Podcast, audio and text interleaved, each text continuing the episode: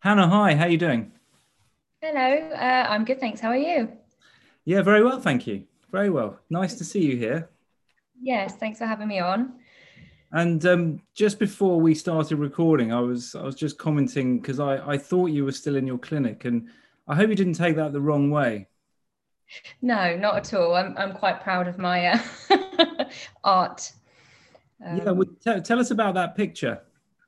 So it was a present from my dad. I think he found it. I I don't know quite where, but it's a uh, it's a very old sort of anatomical picture of the human body, but it, it's actually it looks like a print, but it's on very sort of old brown paper. Um, I love it. I've had it for years, and it follows me follows me wherever I move. So pride of place. Well, it has. It has got a very central place there um, in, in your lounge. Yes. Um, how, how, often do you go closely to to look at it to remind yourself of, of bony names and muscular names? Yeah, uh, often. no, it's it's. Uh, I tell you, the the text is very small actually, so uh, not not the easiest to read. So just a just a good visual. Yeah, yeah, yeah. No, absolutely, absolutely. All right. So listen, um, I I first came across you, um, I think, through the online physios group, which has been gathering momentum. Some some excellent work there, and and saw what you're up to. And you you kindly wrote a blog as well.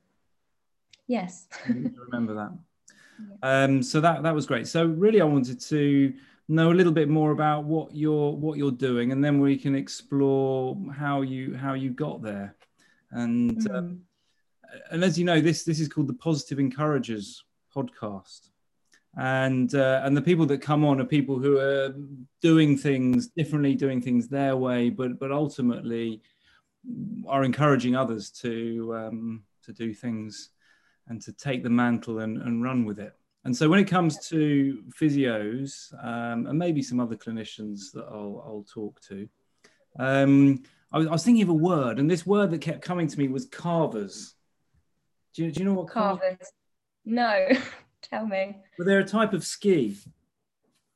Okay. And and a carver, well, obviously carves through snow, and and when I sort of see your work, um, I just sort of see this sort of carving through. This is your niche and, and taking it forward in a really valuable area. So, I like that. why don't we start with that then? Tell us a bit about what you get up to on a day to day basis. So, my full time job is actually in a hospice. So, I work as a physio in a London hospice. Um, and I love that. That's great. Um, I really enjoy the work I do there. And that that's really quite varied actually a lot of people when i tell them where i work are confused or not sure why a physio would would be there um, and what my job entails so um, yeah it can be anything really because of course all people from all backgrounds all ages find themselves in in these situations and and that's what i sort of try and do through my work is just remember that it could be anybody it could be you know myself it could be a friend of mine and um, who doesn't expect to be there. So how how would I want to be treated and, and that sort of thing. So we do have a lot of very uh, active people there um, that I do a lot of gym work with and quite sort of high energy, high functioning uh, physio, you know, in the way you would imagine. Um, but while also uh, when people are approaching the end of their life, taking uh, more care around making sure they're comfortable and making sure that things that they want to do before they they do die that we've considered those and asked them directly if there's anything that they want because it's surprising a lot of people i think do take to their beds because they think that's what's expected of them or, or that's what they, they should be doing or i'm not sure it might be the environment so my job I, I just try and promote a sort of more modern way of looking at hospice i suppose that's that's my take on it and that's what I try and bring to my work. So that's my day job. Um, and then alongside that, uh, it was actually in January last year um, was when I finally, I'd been thinking about it for about a year and I finally did it last year was set up my own sort of side business that was uh, physiotherapy online for people with cancer. Um, and I, I did that because I just recognized that there was so much in such a lottery in terms of who had what available to them depending on where they lived and and all those sorts of things so um, that's where the idea came from um, and I also recognized that physio online a lot of people weren't too sure about or had uh, were a little bit skeptical about and then of course COVID happened so in a way that has actually made people a lot more tech friendly and it, it's been helpful in some ways so you, you've managed so, to shift some of some of your or, or all of your practice to online. So I didn't have a practice before. Actually, it was a sort of a new, completely new thing. I didn't have, um, and I think that's what I've seen is a lot of people with that had their own practices already have been taking it online, whereas mine mine didn't exist. There was no. Um, I just knew there was a lot of people out there. That, that was sort of through my my previous job. I worked at uh, Royal Marsden Hospital, so another London, uh, London cancer hospital, and again just recognize we've got people from all over the place coming to see us and i recognize the irony in that sometimes that people would be coming for physio you know for advice around feeling fatigued and breathless and what they could do to help manage that. But they were traveling a two hour round trip to get there and it, it just didn't make sense to me. And i thought there's there's got to be a better way of doing this. And of course in the nhs there's a lot of things you have to do before you can offer new services like that. So i just kind of went off piste at that point and so i'm going to do it myself um, and see what happens. Uh, but yes that's been a learning curve because i just thought i've got a I've got a laptop, I'll just start an online business. So there's an awful lot more to it than that. So it took a little while to set up, but it's going well. So you, you persevered clearly um, in a mm. really important area, an area that might surprise some people, that, that, as you said, the physio would would work in. What in in setting up your own practice? What have been the greatest challenges that you've faced? Um, I think just just getting the ball rolling initially was you know and it, it was still in very early stages it's only just been a year that i've been doing it so i think I found that I've almost, and that's why I've taken to social media a little bit and tried to, to promote myself that way because I found that even people with cancer aren't sure what physio can offer them. Um, you just assume everyone knows, but you know, I think back to before I worked in this job, I didn't know what physios in cancer did until I've done it and I've and I've realised. So um, I found that the the blogs that I've done and the um, online platform I'm trying to build, every time I put something up to say, oh, hey, physio can actually help with this, I get people messaging me saying, oh, I have that. I didn't know it could be helped, or I didn't know anything could be done. I've been just putting up with it for months, years. Um, so that's brilliant. I mean, that's exactly why I set it up. Um, so it's great to, to, to sort of get that feedback from people that are actually going through it and think, oh, good, I, I didn't just make that up. There is a need. um, yeah. yeah. Are, are you seeing some some common needs that, that you're able to meet as a physio? Yeah, absolutely. I think uh, a lot of what I see um, tends to be breast, just because it comes with you know breast cancers and the treatment that they have. It it comes with a sort of shoulder dysfunction and neck pains and all those types of things months and even years afterwards sometimes. So um, that's something I see quite commonly. Uh, but I do try and be very thorough and you know uh, make sure I'm the right person for them to be speaking to, of course, because you, you know some people do need face to face. This isn't something that completely replaces all physiotherapy, not at all. But um, I just knew there's a little little pocket of people that just weren't able to reach what they needed. So just obviously everyone can get to the internet generally speaking so start there yeah yeah absolutely and and i mean going into that a little more detail about you know the needs of the people that that come to see you. What you know what what sorts of things would we see you doing? So of course with the video i can see physically see people. I can sort of do assessments of limbs and joints and things if that's needed but uh, a huge amount of it is is almost coaching style, um, and that again was was sort of the, the, the type of people I had in mind when I when I thought about this and um, thinking that there's so many people that are perfectly capable and you know have lots of motivation and and goals and actually they just they just don't know if it's safe to do that or and no one's told them or they haven't asked or they're not sure who to ask. So um, actually a lot of it is is is just talking and giving people the confidence to say hey no that's actually great that you want to do that. That's going to be really beneficial for you for all these reasons so um yeah and that's yeah again probably away from the traditional view of physio because you think it has to be hands on and it has to be this and it has to be that but actually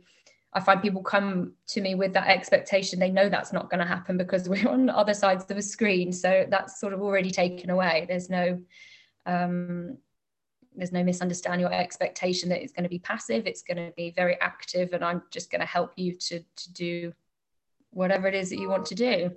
Yeah, yeah. So you you sort of gravitated. You used the word coaching. You've gravitated yeah. towards that style um, and yeah, obviously hands-on is not possible via via the via the screen. um, how long would you say you've been sort of working in that way, or is it just sort of slowly evolved? What's how's that happened? I think yeah, I think it's slowly evolved. Um, I think uh, the part of my role in palliative care as well in, in the hospice, a lot of that seem, is is about I find a lot is talking as well. So I feel like my job has morphed from you know previous jobs I've done. Have been I've been very hands-on in intensive care and very acute settings, and then suddenly found myself in these settings where actually a lot of it is is talking, um, and they're, they're skills I'm constantly developing. But I think yeah, absolutely, I feel it in both my jobs. Really, it is just trying to get to the the crux of what someone wants what what they need and and then trying to give it to them in a way that that suits them because not everyone's the same and you're not just going to tell someone what to do and they're going to do it perfectly and that's the end of it that's, that's why they need you know we all do that follow up and that reassurance and someone saying hey you're doing great don't you know don't worry um because because of the way the services are, you, you don't always get that follow up. It, it's sort of one or two appointments. You're given the information and you're sort of sent on your way. So it's not necessarily that people don't have the information. It's just processing it and getting into new habits and finding ways of doing things that work for them as well. Yeah, yeah. Mm. So I mean, your your style of, of empathy really comes across, which I'd imagine is very important in, in these conversations. What what other kinds of skills and things are you thinking about when you're developing your ability to communicate? Hmm. I think I think I always just bear in mind, as I mentioned earlier, just thinking how I would talk if it was a, you know, someone I knew or what just trying to be as approachable as possible to to get to the middle of what's what's going on quicker i suppose. Because i think it's it's really easy to go in with this plan of what what we know might help or how it's going to work and just go in and sort of spill that out onto someone and say if you do all these things all your problems will go away. And that's that's firstly not necessarily true. And secondly it's not always helpful because you haven't presented it to that person in a way that, that that is digestible for them or work, or suits them. So um, definitely, I think uh, working out how to adapt your style of communication is so important. Um, and I get, you know, the amount of people we see every day in my day job, you get quite good at sort of working out how people communicate. If there's someone that just needs direct, no fluff, clear instructions. this is what this is what you need. I'll give you the space to do it. Give me a shout if you need me. Or someone that really needs to be explained exactly why something works. And so you're not going to have one style that just suits absolutely everybody. And that's so important. And sometimes I find myself with people almost having sort of one or two sessions that are mainly just rapport building, knowing that actually if we invest that time early on, then that's going to have a bigger benefit further down the line. Mm. Um, whereas if you, I feel like if you just rush into something, you just lose that trust straight away and you know they're not going to value necessarily what what you have to offer them. So yeah so i find that. I, I used to do um i only stopped it recently but i did it for about four five years a, a voluntary role for macmillan. It was online on um platform called ask an expert and i i started doing that when i first started my band six job um and it was just an online platform again where people could write questions and then i would reply and it would all be physio related um, and that again i found really really interesting in terms of the communication because you haven't got haven't got someone sat in front of you, you've got no body language, you've got no tone of voice. So it was, you know, being really careful and uh, the words I use because you're wanting to empower people. You're not trying to terrify people, but also being honest and not, you know, not avoiding important things. You know, there are risks sometimes with exercise if you've got certain uh, diagnoses, if you've got uh, bone metastases, for example, it's really important that we we tell people, you know, hey, these this is what could happen, but actually the benefits are this. You're not scaring the the jesus out of someone um, which does tend to you know we see it and people have said oh i asked someone three years ago if i could do that. I was told no and i've never done it again. And you think no i'm so sorry. So uh, yeah so how, how do you unpick that then so you know you know that it's okay for someone to do a particular thing and they've said oh no no i was i was told i i couldn't do that mm. How do you deal with Depends that? what it is. I think it, I'll often sort of just try and talk through, get to what what would the worst case scenario be, what, it, and then sort of work back from there. Really, because I think it's so easy to catastrophize things. And yes, in theory, if you if you stay in bed and you don't move, you probably won't do any damage. But we, we, why would you have so much cancer treatment to prolong your life and then you know do not do what you want to do. So it's about adding length and quality to the life. So that's sort of um, the most important thing. But obviously, when you look back historically, traditionally, people did rest. You would sort of tuck people up and you tell them to rest and do no harm and keep them safe. And and actually, you could switch it and say we're, we're almost doing more harm sometimes by by taking that power away from people and not not giving them the tools they need to, to just carry on living their life. Um, so yeah, so it's sort of helpful to work backwards a little bit and just try and but it is hard. You're almost rewriting a belief, you know, a belief that they've they've had and often people do doctor, you know, doctor's word is final and it is it is quite hard and sometimes you do have to really do some convincing mm. um, as to why it's beneficial. That examples like you know with lymphedema if you have breast cancer and lymphedema you've been told don't do any heavy lifting of any kind then people are going around doing one armed things for, for years so as not to to do anything. And actually the research doesn't support that. That's not necessarily true. So um, people do after breast cancer do get back to weightlifting or you know classes or just holding their kids or whatever it is. Um, so it's so important to to make sure that what we're we're saying is actually backed up with with the science. Yeah. Yeah you i mean you hit on some really big areas there and, and you mentioned earlier about you know taking on a role and and the fact that you know in a in a hospice you you know you've got a room which is basically a bed with maybe a chair if you're in mm. hospital it's you've got a bed and a chair so there's there's a big implication there isn't there that, that you should mm-hmm. rest you should lie down um, and, yeah. and we'll do stuff for you we'll we'll nurse for you and, and that mm-hmm. kind of thing and, and that's been the model and it's very powerful still there's very strong messages and as healthcare professionals we're all pretty much taught that we we fix people we fix problems and and I think it is slowly dawning more and more on people that that's not actually what we do, and that doesn't work at all. We can't tell people what to do, so we can have the knowledge and say, hey, look, it's fine for you to move your arm around, um, but you can't just tell them. We've got to have that conversation to help them come up with that.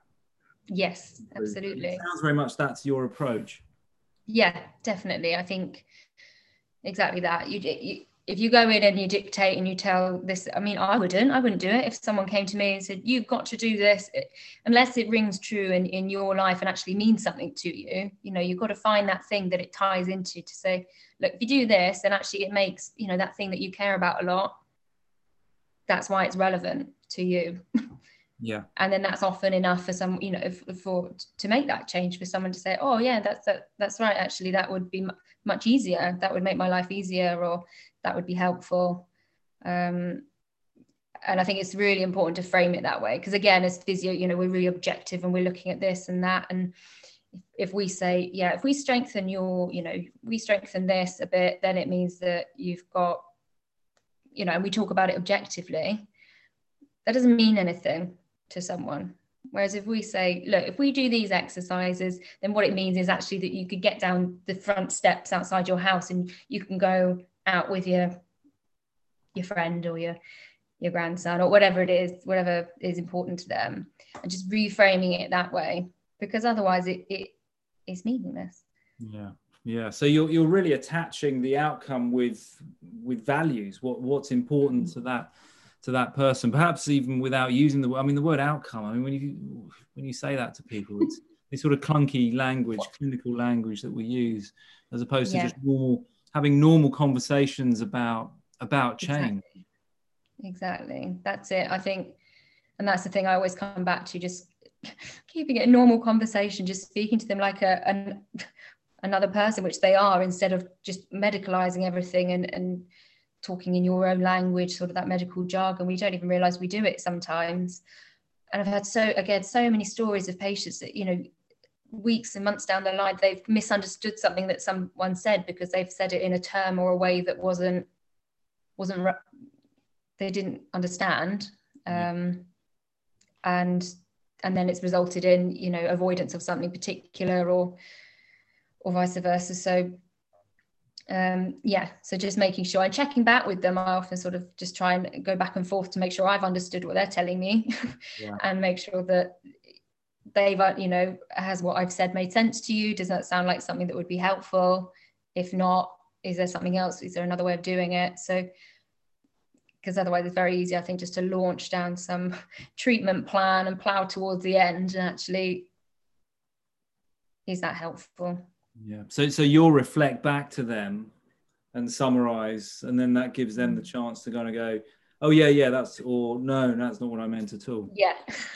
Which they do sometimes, and then then it just shows that it was worth checking say no that's that's actually not that important to me and you've somehow along the way you know put words in people's mouths or you've you've asked open end you know a sort of uh, closed questions or sort of led someone to sort of say yeah that's that's important to me but actually you didn't give them a chance to say something else is much more important. Yeah. Um, and then it kind of leads you down the wrong path a little. Yeah and and people would really appreciate you taking that time to ask them that question. So knowing that you're there for them and and caring and showing caring. So if you if you do get it wrong in your summary it, it really it doesn't matter at all that you've got it wrong. Mm. because ultimately you're there discussing what's important to them. Yeah yeah. So actually like we were talking about earlier i then find that you know these video calls i'm doing they end up being mostly talking because actually you do end up a lot of the problems you can come up with resolutions that way and you don't even need to lay a hand on someone because um, they're able to do it. Yeah. Yeah absolutely. When what what how how how many years have you been qualified now? Um qualified in 2013 so seven or so okay plus obviously three years of of training yes. so we're talking about yeah. 10 years mm. in the job going yes. if you if you were to be talking to you know the you that started that back then mm. do you think that you would be surprised at how you're working now as a physio yeah absolutely i mean i'd be surprised i'm doing this because i had the worst fear of public speaking as i know a lot of people do but off off the scale i would be I, I remember when was it it was probably October time, and we were told at the end of this year you'll have to do a presentation. And I remember in that October, when the presentation was in June, trying to find a way of convincing my lecturer if I could I do an essay or could I do something else because I just can't I can't do that. Um, so this alone, you know, being on speaking uh, to people and um, I've done sort of guest lectures and I've done I've done all sorts of bits and pieces. I kind of just will say yes to anything at this point because I, I just find it um, I love it, and I just like to talk talk about my job. And I think the more we talk about it, the more people, you know, realize what physio can offer them. And I know we mentioned physios online earlier and the work they're doing, and I know they're doing sort of a campaign at the moment to to try and change people's perception of physio. And like I said, when people, you know, with cancer don't even know what physio can offer them, I think, oh, we're not doing our job properly. We're not we're not sort of waving our flag enough because this is why people are, are, are not getting the information that, that they need.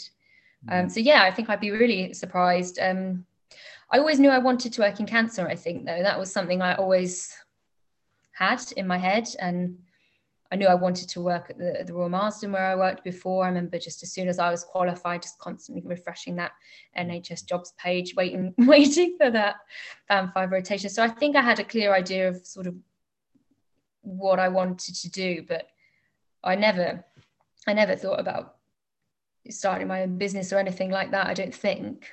Um, although you know, my, I come from a family, my dad has lots of businesses, so I think that's always kind of been there in the background. So um, it made sense when I thought of the idea that that that was just how it was going to go. But yeah, it was never sort of part of the grand plan, if you will.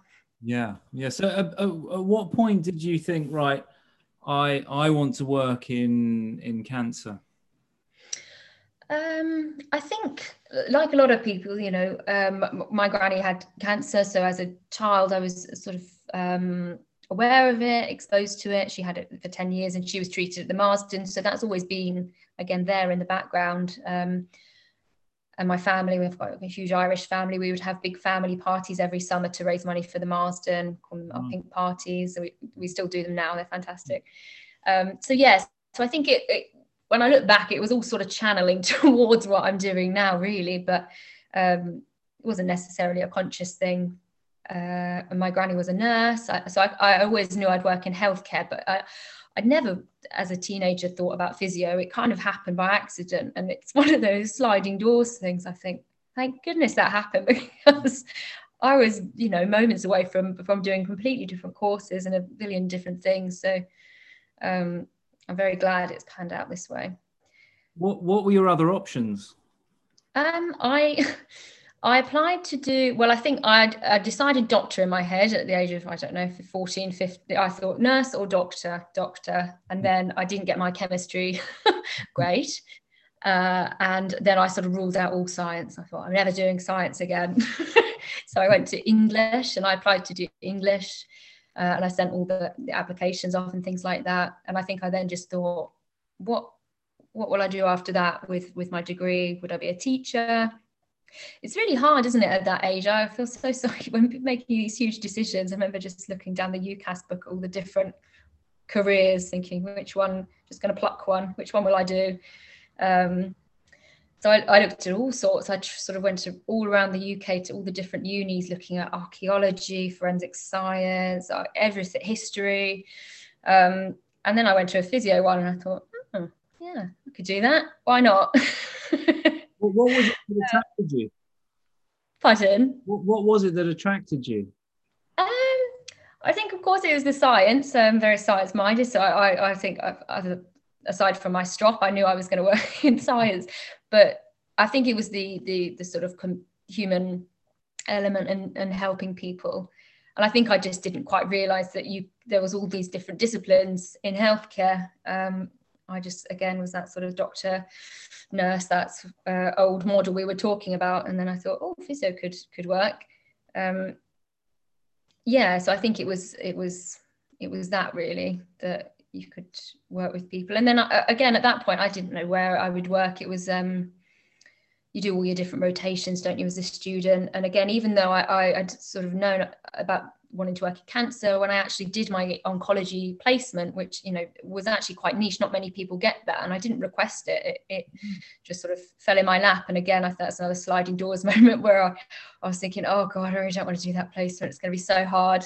Um, and i loved it but it, it was hard um, but yeah again i'm really glad that that happened and it's funny again i cross um, i a few of my other voluntary roles, I, am sit on the committee for ACPOC, which is the Association of Chartered Physios in Oncology and Palliative Care.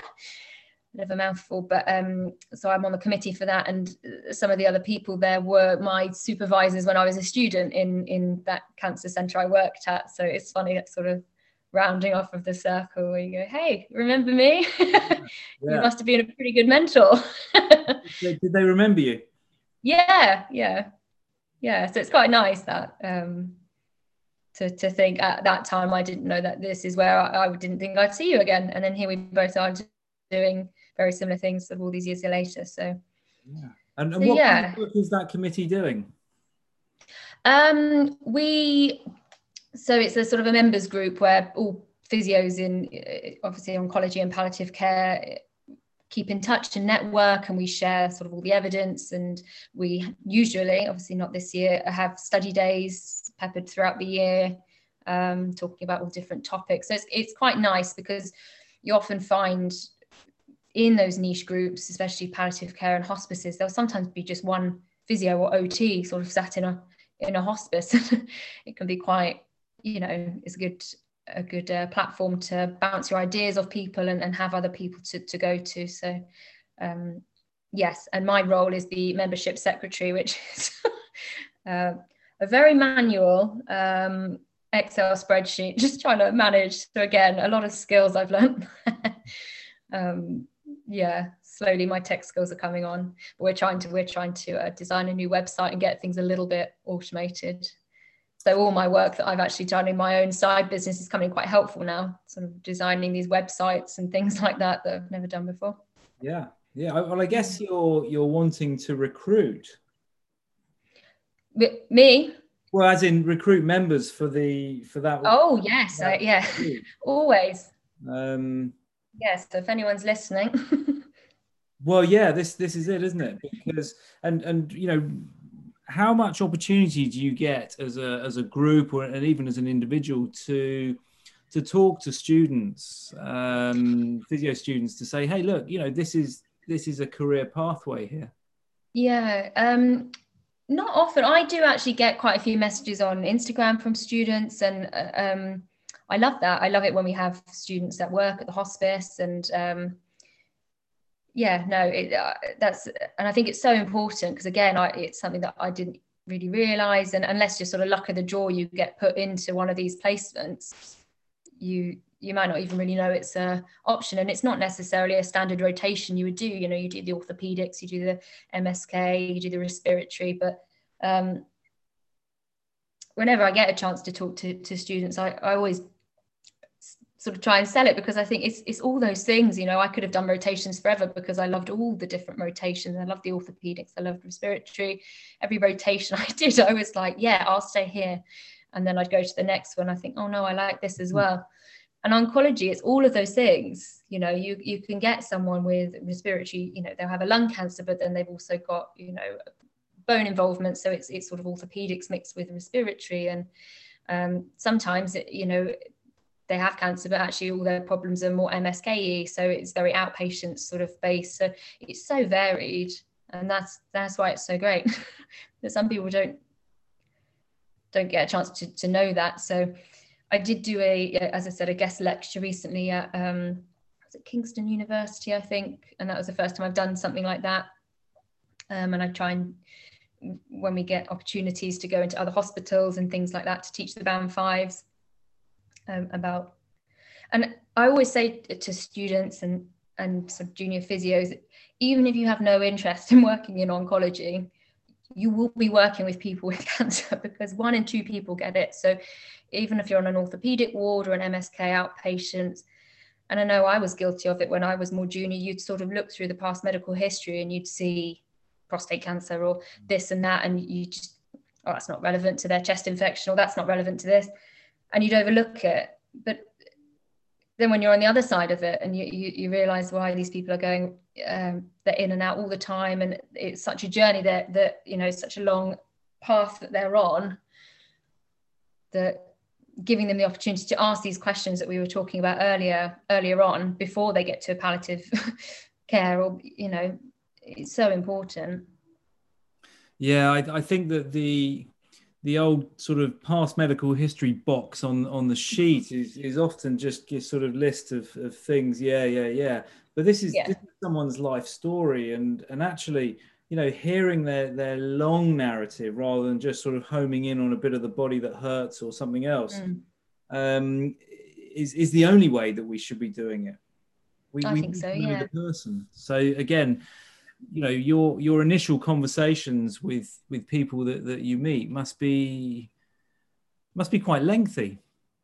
Yes absolutely.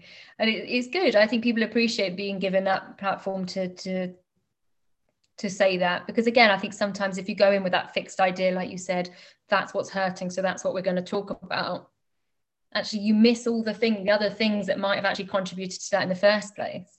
Yeah yeah. They might you know they might have a painful ankle because they fell over because they've got eh, you know brain something in you know if it's a brain tumor they, they all they're also linked. Yeah. They, I, I don't think you can just home in on one thing. So but people do and i did and i look back and i think oh i feel so awful about it. But so that's why i think it's so important to try and get these messages across as early as possible to students and and junior junior clinicians too. Well, I think we have to assume that that at any point in someone's career, they're, they're doing their best with the tools and the knowledge that they have according to how they've been instructed. Um, you know, some people like so, you know, you go over and above and you say, well, actually, no, there's there's got to be there's got to be other other ways here. But but when you're talking to someone, how do you how do you make sure that they tell you what they think is important um, I think asking the right type of questions in just giving someone the space as well. I, uh, I'm certainly guilty of this. I just talk, talk and talk, and I'll fill a silence, and that itself is a skill to just ask a question and sort of just leave it there and just wait and wait for someone to because they, they might not have been asked that so they might sometimes people are caught off guard and they think what well, i don't know what's important to me um, and if you're suddenly then filling the silence and rushing on to the next question you actually miss that opportunity that window where actually if you'd given it 30 seconds and just sat comfortably with that silence that they might actually think of you know they know what's important to them. They're the experts. They can tell you but it's just creating the right environment and um, making sure someone feels safe to tell you so that's where the rapport building is important because again you can't just launch in i don't think as a complete stranger and say tell me everything that's important to you and all your sort of private in your private life. So yeah so it's important to build that rapport but also um, let them lead the conversation a little. So you, you start by making them feel safe? Yeah at least try to yeah. And have you got a particular way of doing that? Or have you got particular sort of open questions that you use to create that?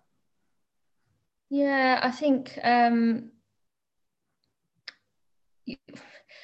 it's hard because obviously you usually if when you meet someone you're going hi how are you? And uh, often it's this you know people sometimes people are blunt they say well it's, it's a silly question look where i am.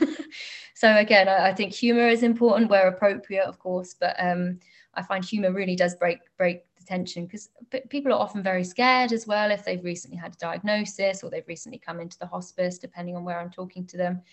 Um, and they don't know, they don't know what's appropriate to say or how much they should tell me or you know they think oh you're the physio i shouldn't tell you that that's something for the doctor they compartmentalize what's going on yeah. and i normally just say just tell me everything you're thinking and if i'm not the right person i'll i'll, I'll ask the person that is or i'll get someone to come and speak to you about that or um, and I think being honest as well that that builds trust. If you can say, "Hey, I'm not. I don't actually know that, but I'll ask," instead of just. So I think some people ignore it, or if someone asks something that's quite, they'll sort of move on to you know the area that they do know. And actually, it's important to make sure that if they've brought it up, they've said it for a reason. And and if you if you just brush over it, then they probably won't mention anything important to you again because they think you don't care. Yeah.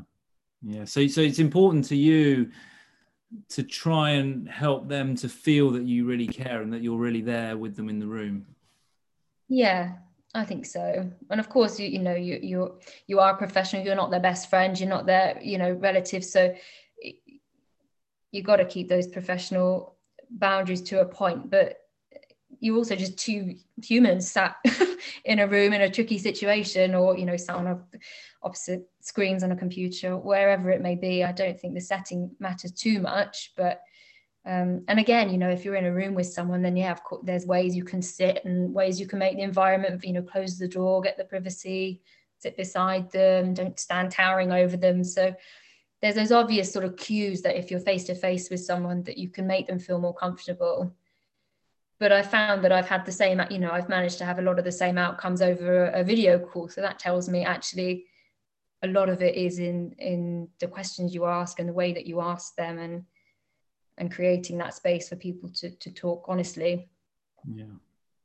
So you you must then be comfortable and, and confident with with this uncertainty because you you know you just never know how someone's going to turn up do you no and you see it all you know it, sometimes when you create that space for people you, people get angry and or they or they um or, or, they get very sad or some people don't you know don't seem to be very emotional at all. And it, it's it again it's important to just completely neutral in your judgment because you know it might be hard to sort of assume how you think people should behave or how people should grieve or um, those types of things. So i think it's just sort of within reason saying it's okay to however you're feeling that is okay. You, you just feel it. Um, and then from that often comes that that nugget you're looking for that that important thing that that's bothering them or and i used to find that on that uh, platform the macmillan ask an expert i said a lot of the questions i would get that it was interesting to see the timestamps the time the time that they were written and a lot of them would be in the night or you know so they were really interesting because i thought well this is the thing that's keeping them up at night. And sometimes it was am i allowed to go on a roller coaster uh, with my child for their birthday? Or some of the you know can i get in a jacuzzi with my girlmates on a, a hen do? Or things that you might not even think about as a clinician. So that's why you, you can't make assumptions about what's important to anybody. Well, and what stands out there is is the fact that you're you're really recognizing, if you like, their their real life. Because I think that we can get so hooked up with this being a clinician we're in a clinic, you know, range of motion, mm. pain scores, all that stuff, which only provides a very small amount of very useful information, if any at all. Mm. You know, someone may not care if they can reach up further, but actually, if I can go on the roller coaster with my kid, that would be brilliant. Mm. Yeah, that would be great. Exactly. No, it's really important.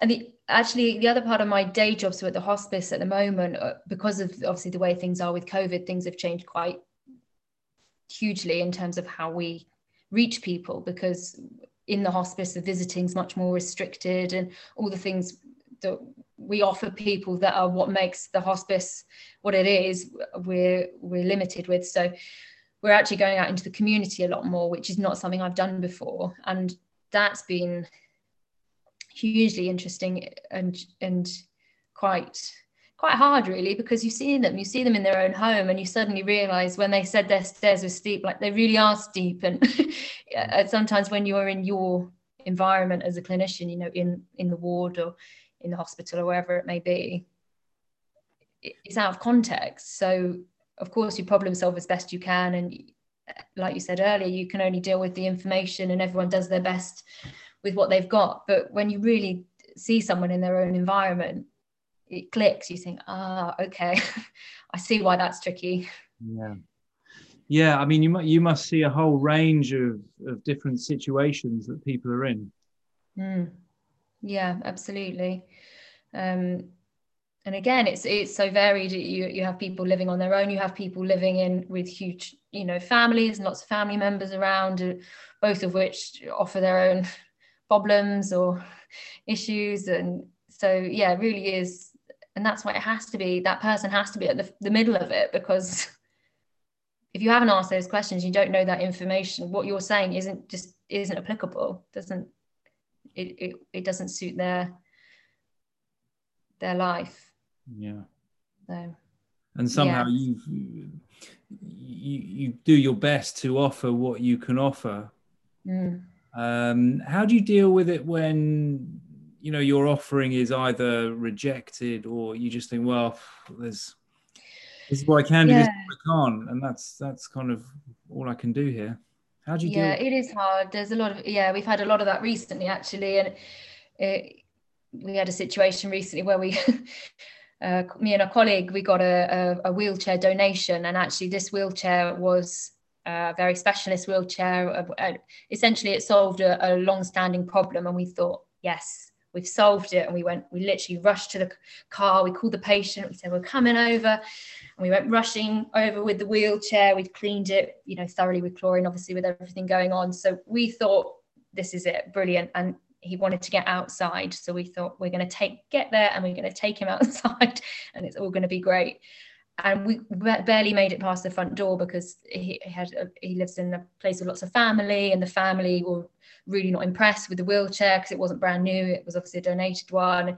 so a complete curveball and and then we didn't end up doing what we thought at all and actually sort of ended up coming back to work with the with the wheelchair heads mm. heads hanging low. And we were you know you do think oh my gosh did, was it us? Did we, did we do something wrong or um, did we not handle it right so yeah we do get those situations a lot but i think you've just got to as as I said early sort of reframe it and think about what's going on for that person and why that might have happened because otherwise it's really easy to take it personally and think you really messed up or um, but it's a complex situation. They've got a lot going on and uh, sometimes emotions are sort of directed at you and that is part and parcel of the job.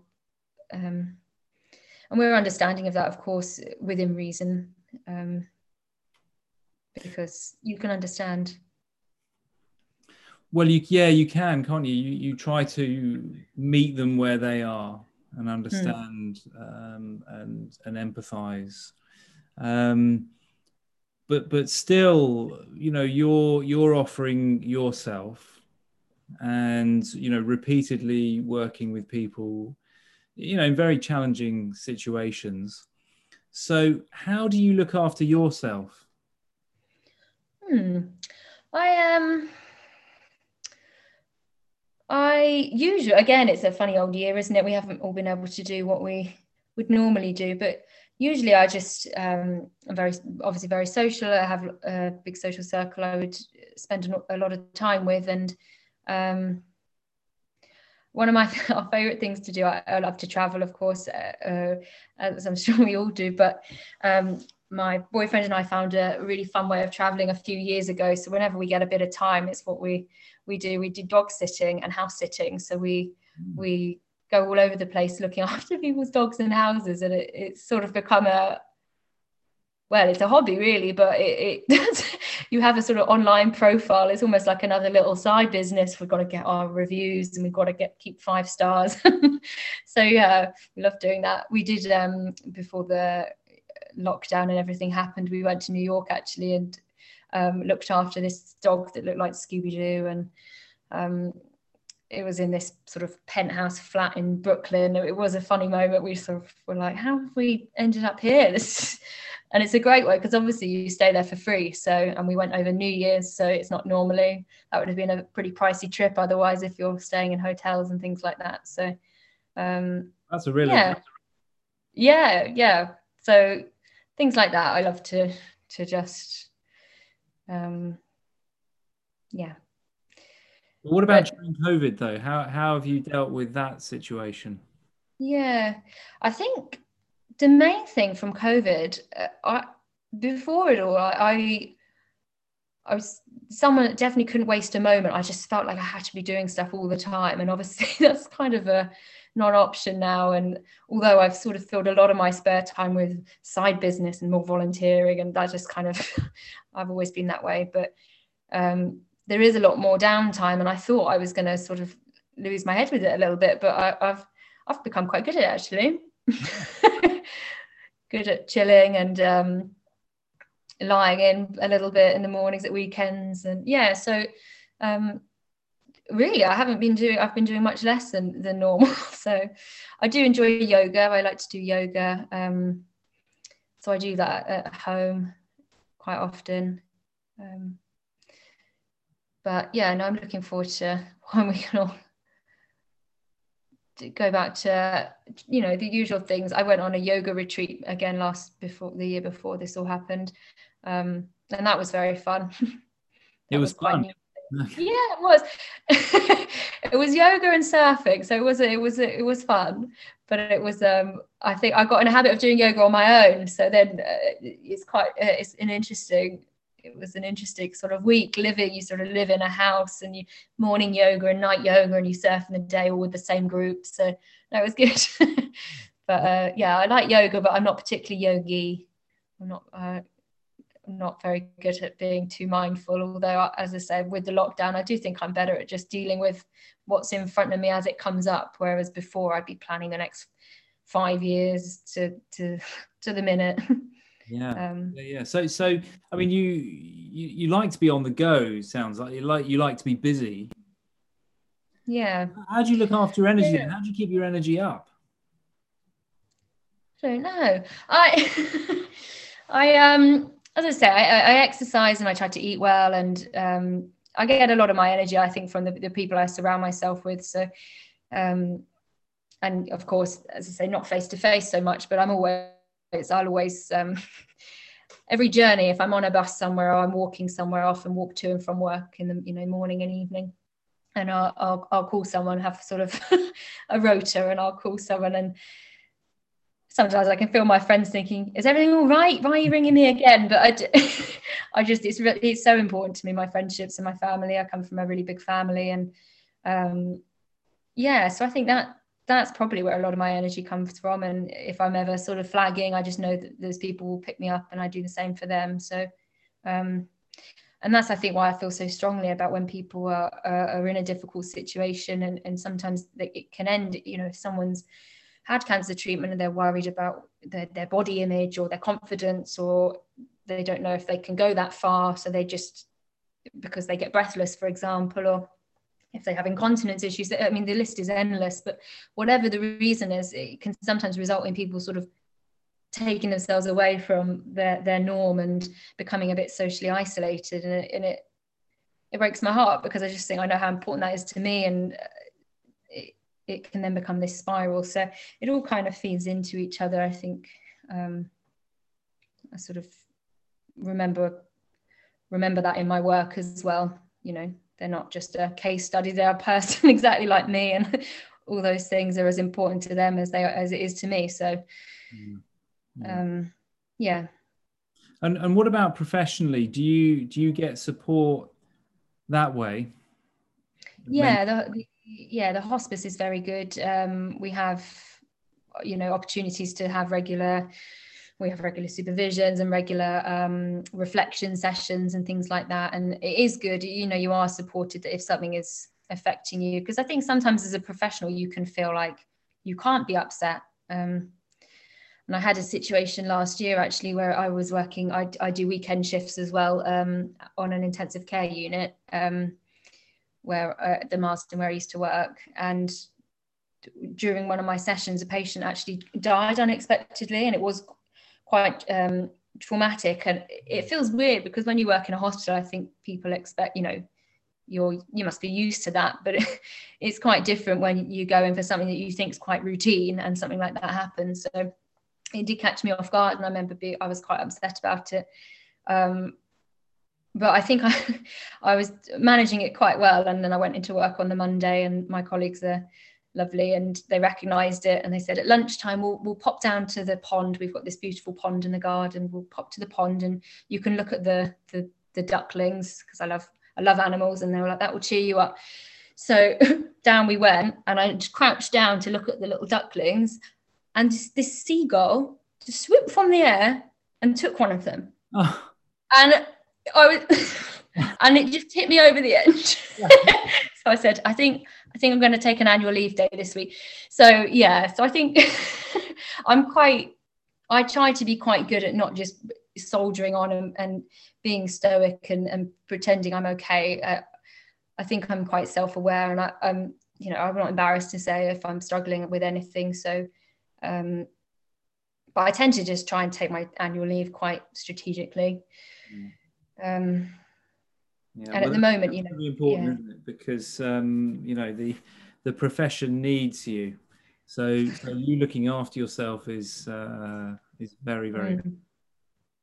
Yeah, and I think especially this year, you kind of feel like you know I, I I realized recently I haven't actually taken that much annual leave because you know you would normally take it to go somewhere and there's nowhere to go, so I just haven't taken it, and I sort of thought that probably I probably should have sort of sprinkled it out throughout the year a little more, but I've, I've taken a um, taken a few I've planned the next couple of months that way. So it does just take the pressure off a little bit, and you think, right, I've got an extra day just to properly recoup, and then you can give it your all when you're back at work.